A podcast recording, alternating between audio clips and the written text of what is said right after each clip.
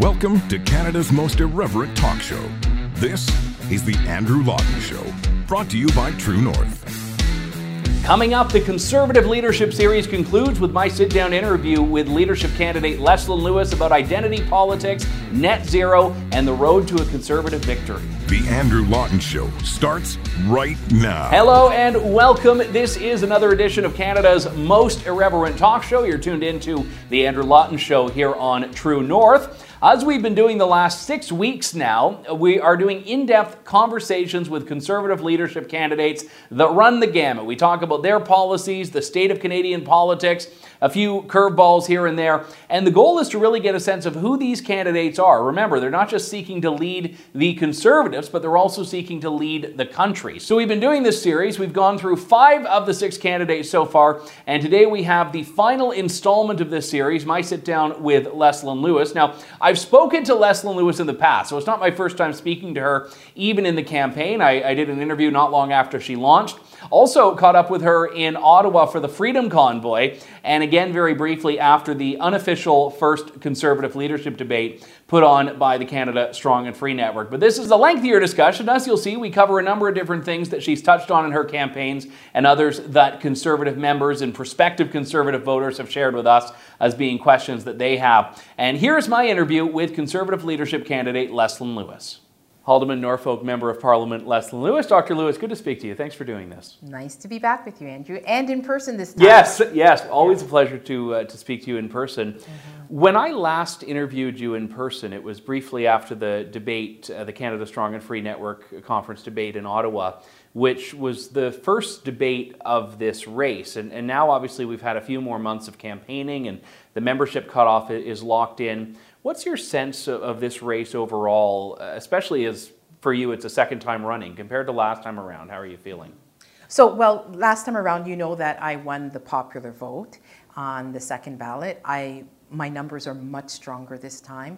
I see that the support for me is much stronger this time. It's a little bit bewildering because the media has not even recognized that. I mean, you have, in, in to some respect, and, and so has um, conservative media. But the media in general has not really recognized the fact that I'm really the only candidate that has a proven track record in a federal conservative leadership race. And it was a very strong track record, but yet they really, really view me as an invisible person.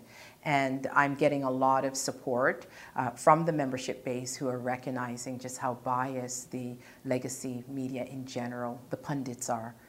Going into the 2020 leadership race, I, I think you were a relative political unknown. I know you would run as a, a, candidate in, in Scarborough, but now you've come at it as someone with national profile. But after the last leadership race, I think a lot of people really thought you were going to have a very strong role in the Conservative Party of Canada. Certainly, Erin O'Toole had, had indicated that, but you were not even given a, a shadow cabinet role after the 2021 election. Did you feel directly sidelined? Well, I think, to be honest with you, Erin wanted to give me a shadow cabinet position, but he had a policy that everybody at that time had to divulge their vaccination status. And I was very adamant that I believed that the vaccine uh, mandates and COVID was being used to uh, create division and to really create segregation within our society. And I was very adamant that that medical privacy is something that's very, very important because I was afraid of what was going to happen, how we were going to use it mm-hmm. as a political wedge. And I was right. It, it did happen. And so I stood up for that, and um, Erin was honest with me. He said, you, You'll have to divulge to get the shadow cabinet position. And um, he really wanted to give it to me, but I said, No, this is a stance that I, I have to take. And he understood. When you talk about this invisibility that you feel to the mainstream media in the current race, what do you think is the source of that? Do you think it's that you are someone who's talking about vaccine mandates? Do you think it's because you're pro life? Well, why do you think you are taking on that that status of, of being invisible in your words? Well, no, because someone like Roman Baber gave up his career. He took a very, very, very harsh stance mm-hmm. um, and paid a price uh, for vaccine mandates. So I don't think it's necessarily that. I think it's because I don't fit the narrative, the left leaning narrative of what a black woman should be. And they want me to be um, a victim. Um, they've created this entire critical uh, race narrative where they define everybody in terms of their race and you have to fit within a certain box. I don't fit within that box. I refuse to see a little white six year old child and label that child as an oppressor, nor do I want anybody labeling my children as victims, and I'm not a victim. So when you can create a narrative that people of color are victims, then you can render them invisible. And that's exactly what the media has done. If you look at what happened recently when Patrick Brown got kicked out of the race, it was preposterous that people were saying, oh, who are visible minorities going to vote for? Because they had rendered me completely invisible. And it's because of this woke cancel culture narrative that we have bought into, whereby we, if everybody doesn't agree, if everybody doesn't agree on abortion or pro life, you label them, you demonize them, you create a political wedge, you get them to fight against each other. And that's how politicians keep us divided. I've taken a different approach. I've said, I don't want to be a regular politician where I'm going to dodge from the question. This is who I am. This is what I believe. I don't necessarily believe that you have to have the same beliefs as me. In fact, I welcome you to have a different perspective than I have. If you take, for the example of abortion, I am working with pro choice people right now on dealing with the issue of females being rendered less than boys in the womb. I'm dealing with that because we see, we've seen that China and India has put in laws to make sure that there that um, female aborting female babies in, um, is is not a, a practice anymore. Mm-hmm. And those countries have dealt with that problem because there was a problem. And now the only two countries that are left that allow you to have an abortion only because you're a girl are Canada and North Korea. So we're seeing a tourist industry here in Canada. And so pro life people and pro choice people have united and said, yes, we will unite together in fighting misogyny because we believe that baby girls are equal to baby boys. That is something that we can do in forming. Co- common ground. But we can never get there if we demonize each other and if we assume that just because we have different perspectives, we can't agree on anything. And so that's, that's what I'm trying to put forth, is that type of leadership. I want to go back to the identity politics comment you made at, at, the beginning of that response because you were, it sounded like, talking about the way the left assumes that all minorities think and act the same. You've also taken aim very recently at that attitude within conservative circles. I mean, Patrick Brown's campaign, for example, talked about really courting the so called ethnic vote, as though anyone who is under that banner of ethnic thinks the same way about politics and, and leadership candidates.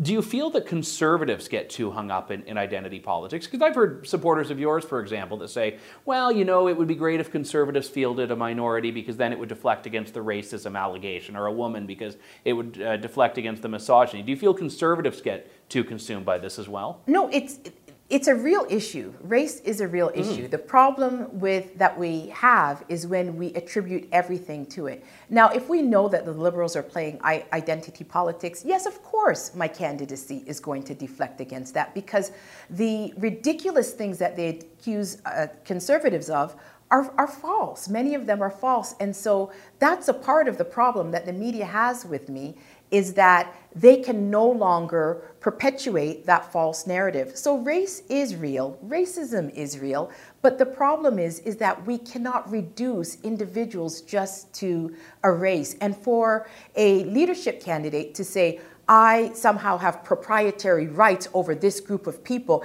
and I'm going to pass them on to this group of people, as if these individuals are not human beings with identities, with values. I believe that I can reach different segments of people based on on different values. You reach farmers based on one set of values. You reach you may reach another group based on a different set of values, but you can't assume that every farmer thinks alike, or every white person thinks alike, or every person of color thinks alike. You have, in the course of your campaign, called out a number of uh, global institutions and treaties that you view as problematic. Most notably, we have the, the World Health Organization, which I think has been rightfully under a, a microscope lately. Talk to me about what you would do as Prime Minister when it comes to Canada's engagement with multilateral organizations, including, but not limited to, the WHO. Well, sovereignty is very important. My sovereignty as a individual is very important. My government needs to respect that. Same with our national sovereignty. That is also very important. I believe that gov- uh, global organizations are encroaching on our sovereignty. And many of the treaties that are being imposed, we later assent to those treaties and, and then we start to conform our laws to meet those, uh, those treaty parameters. And so that's the problem that I have when we have something like the World Pandemic Treaty that's going, to be um, drafted. Uh, the first draft will be presented in August next month, and yet we have not looked at what we have done right and wrong in COVID. We have not formulated our own pandemic response. So, how can we sit down at a table with global leaders and say, this is how our interests will best be served when we haven't assessed that on our own. That's the problem that I have primarily with the World um, Pandemic Treaty and the fact that the international health regulations um, that's attached to the, to the WHO, that those were going to be modified. Those 13 modifications that seemed to be just being pushed under the carpet earlier, I thought it was very important to raise a flag and let civil society know exactly what was going on. But what was going on? What were the issues with those amendments to the IHRs? The issue was that many of those amendments, if they had taken place, it would have been a preemptive treaty. It was almost like grooming us for a treaty. And yet, those would have taken place outside of the parameters of consultation that you would have when you have a, a, a uh, signage to an international treaty. So the civil society would have been robbed of the opportunity to engage in those amendments. And then potentially, when the treaty came about, they would say, well, you know what? We already have these amendments in the regulation. That's why I put my foot down. That's why I sent out a petition. And that's why in two days we had over 20, 21,000 people signing on to that petition. So do you think then that Canada should withdraw from the World Health Organization? Because this is a discussion that's happened after the former uh, White House, the Trump administration wanted to withdraw the U.S. Do you think that that's something Canada should do? I think Canada should withdraw from any international treaty that affects our sovereignty. But from the organization itself, from the WHO? Well, from the WHO, if it's affecting our sovereignty and if they're not going to respect our sovereign health care rights, then absolutely yes. What is it that you would like to see as Canada's role on the world stage? Because we all know when Justin Trudeau came in, he gave that famous line, Canada's back, as though Canada was a laughing stock under Harper and then it was back. And I mean, I think most people know that, that hasn't worked out exactly as he, he promised it. But what do you want to see as Canada's role? Canada was respected under Stephen Harper internationally. Right now, we are a laughing stock, and you have seen that in the way that our prime minister has been treated.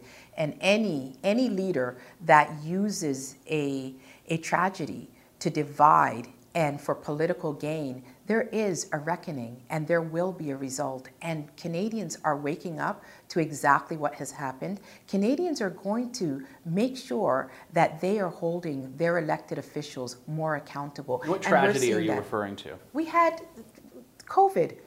COVID created such trauma in people's lives. We're still recovering from it. There are many people, every day I meet people who who have a story, who cry in my presence, whether they're grown men or grown women crying because of some of the trauma that they've endured because of COVID.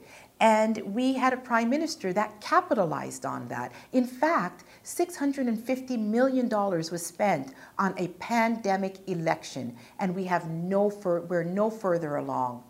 We've heard rumblings, which, uh, as you know now in Ottawa, are, are, very common about anything and everything, that there could be a fall election coming up. And the Conservatives put out a, a, tweet last week when this came up that said, you know, Canada doesn't need an election, Canadians don't want an election. The counterpoint to that is that for Conservatives who see what Justin Trudeau is doing, who oppose that, you'd think they'd want to replace him at the first available opportunity. So, the very first available opportunity. So you would be you would welcome if you're the leader Absolutely, September, fall election. the very first available opportunity to replace him because Canadians are tired. Canadians recognize that the only way forward is a conservative majority so that we can undo some of the damage that has been done by this current uh, leadership. we need an election. And if, and if one, the opportunity comes up in the fall, I think that we should jump at it. It would be the best opportunity for our country.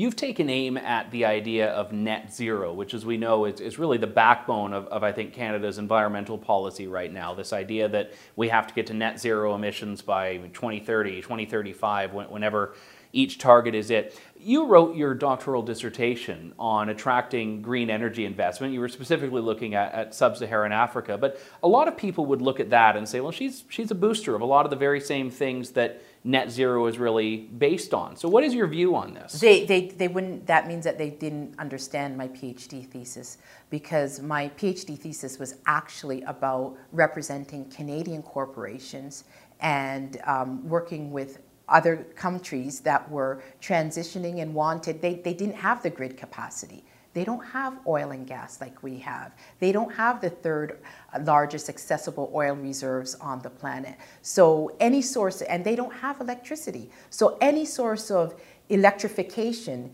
is a bonus for them. And when you're close to the equator and your biggest resource is the sun, um, solar panels are very viable. And so Canadian companies that I represented were actually selling that to have countries in sub-Saharan Africa optimize their biggest resource, which is the sun, one of their biggest resources.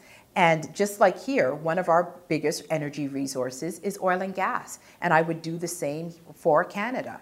When you say that you're an environmentalist, but you're against the carbon tax and you're against net zero, what is your view look like if you were to run in a general election campaign trying to court a country's worth of votes, what does your environmental platform look like? Because generally speaking, I, I, think the liberals and I'd say the media have made it so that the only way you can be an environmentalist is by supporting a carbon tax. Mm-hmm. What's your response to that when you're going to get that question inevitably?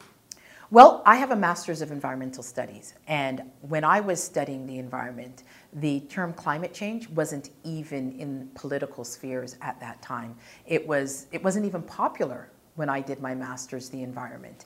And I did it because I I knew that we have to be good stewards of, of our environment. And I believe that we can develop our natural resources while being good stewards. And net zero is something that I believe is, is, is um, it's capitalizing on fear. And it doesn't, the governmental officials that are using it, they're not even operationalizing it. They're not telling you what it means. It's almost like a boogeyman.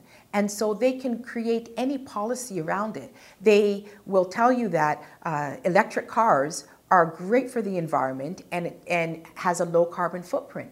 But when you look at the entire life cycle of an electric car and you start off in, say, an African country with five-year-old children working in cobalt, cobalt or uh, lithium mines, and then you look at the, the disposal of the battery at the end life, and you calculate all that in the carbon footprint, you would have a very different picture, but they don't do that. But they do do it for, say, something like cattle farming.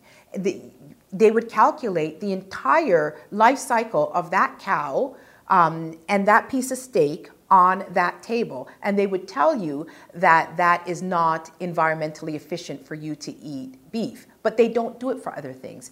And when farmers protest and say, well, why don't I get credit for the sequestration that I'm doing? Why don't I get credit for the fact that I'm doing uh, crop rotation? Why don't I get that credit to reduce my, my carbon tax that I have to pay to dry my crops? There's no answers. So it's a dictatorial approach. And that approach comes because they conjure up fear about what the environment is. They conjure up fear about um, climate change being only man-made when we know it's both natural and man-made. And then they use uh, it to create a revenue stream, a taxation stream. And the bad thing about that is, is that that taxation stream has done nothing to reduce emissions. I care about the environment. I don't want to pay virtue signals with the environment.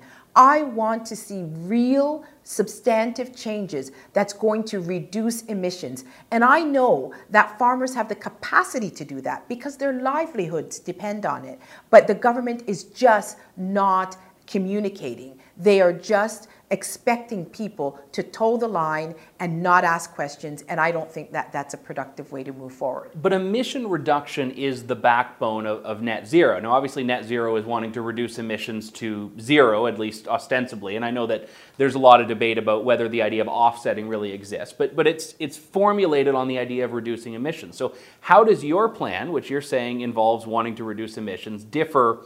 From the Liberal government's plan, with the exception of the carbon tax. What are you going to do? Unless your answer could just be, we'll let farmers and let the market do it, which is perfectly fine. But do you want government to have a role in this emission reduction? I do believe that there are market incentives that can be provided, and that is for things such as innovative technologies, innovative technologies that will actually enhance conservation, reduce um, emissions. And many farmers implemented those technologies in order to save their farms. And then the government came back and said, no, that's not enough you need uh, to reduce nitrogen by X amount. And that's the problem that we're seeing now in the Netherlands, mm-hmm. that the target keeps shifting, the goal keeps shifting. What we need is some continuity. We need to have um, metrics that we can measure, that people can question, and it doesn't have to be a one sided dictatorial approach. What is it that your campaign is about? If you can distill it down into a, a theme, what is it that your message fundamentally is to conservative members and to Canadians? I think essentially it's about freedom. It's about freedom to be able to be a sovereign nation that we love and that we've built, the freedom to, to work together and unite together, the freedom of individuals to be able to determine their own destiny.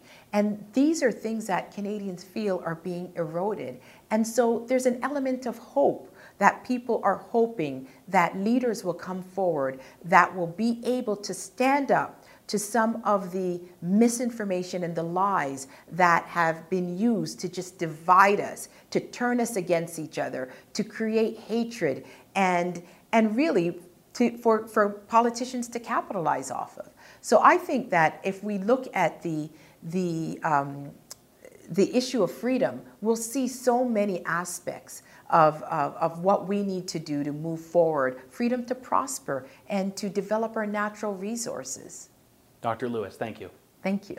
That was my interview with Leslyn Lewis, concluding our Conservative Leadership Series, which uncreatively is our series of Conservative leadership candidates. So I hope you've enjoyed, and if you've missed any of them, we have them all up at tnc.news. You can see my chats with Roman Baber, Scott Aitchison, with Pierre Poilievre, with Jean Charest, and just for posterity and for the heck of it with Patrick Brown, although he is not in the race at this point.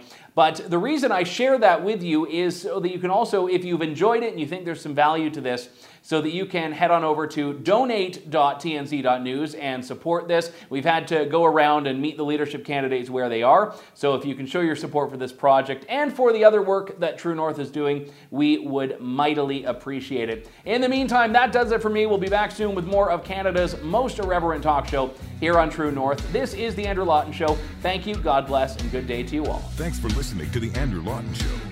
Support the program by donating to True North at www.tnc.news.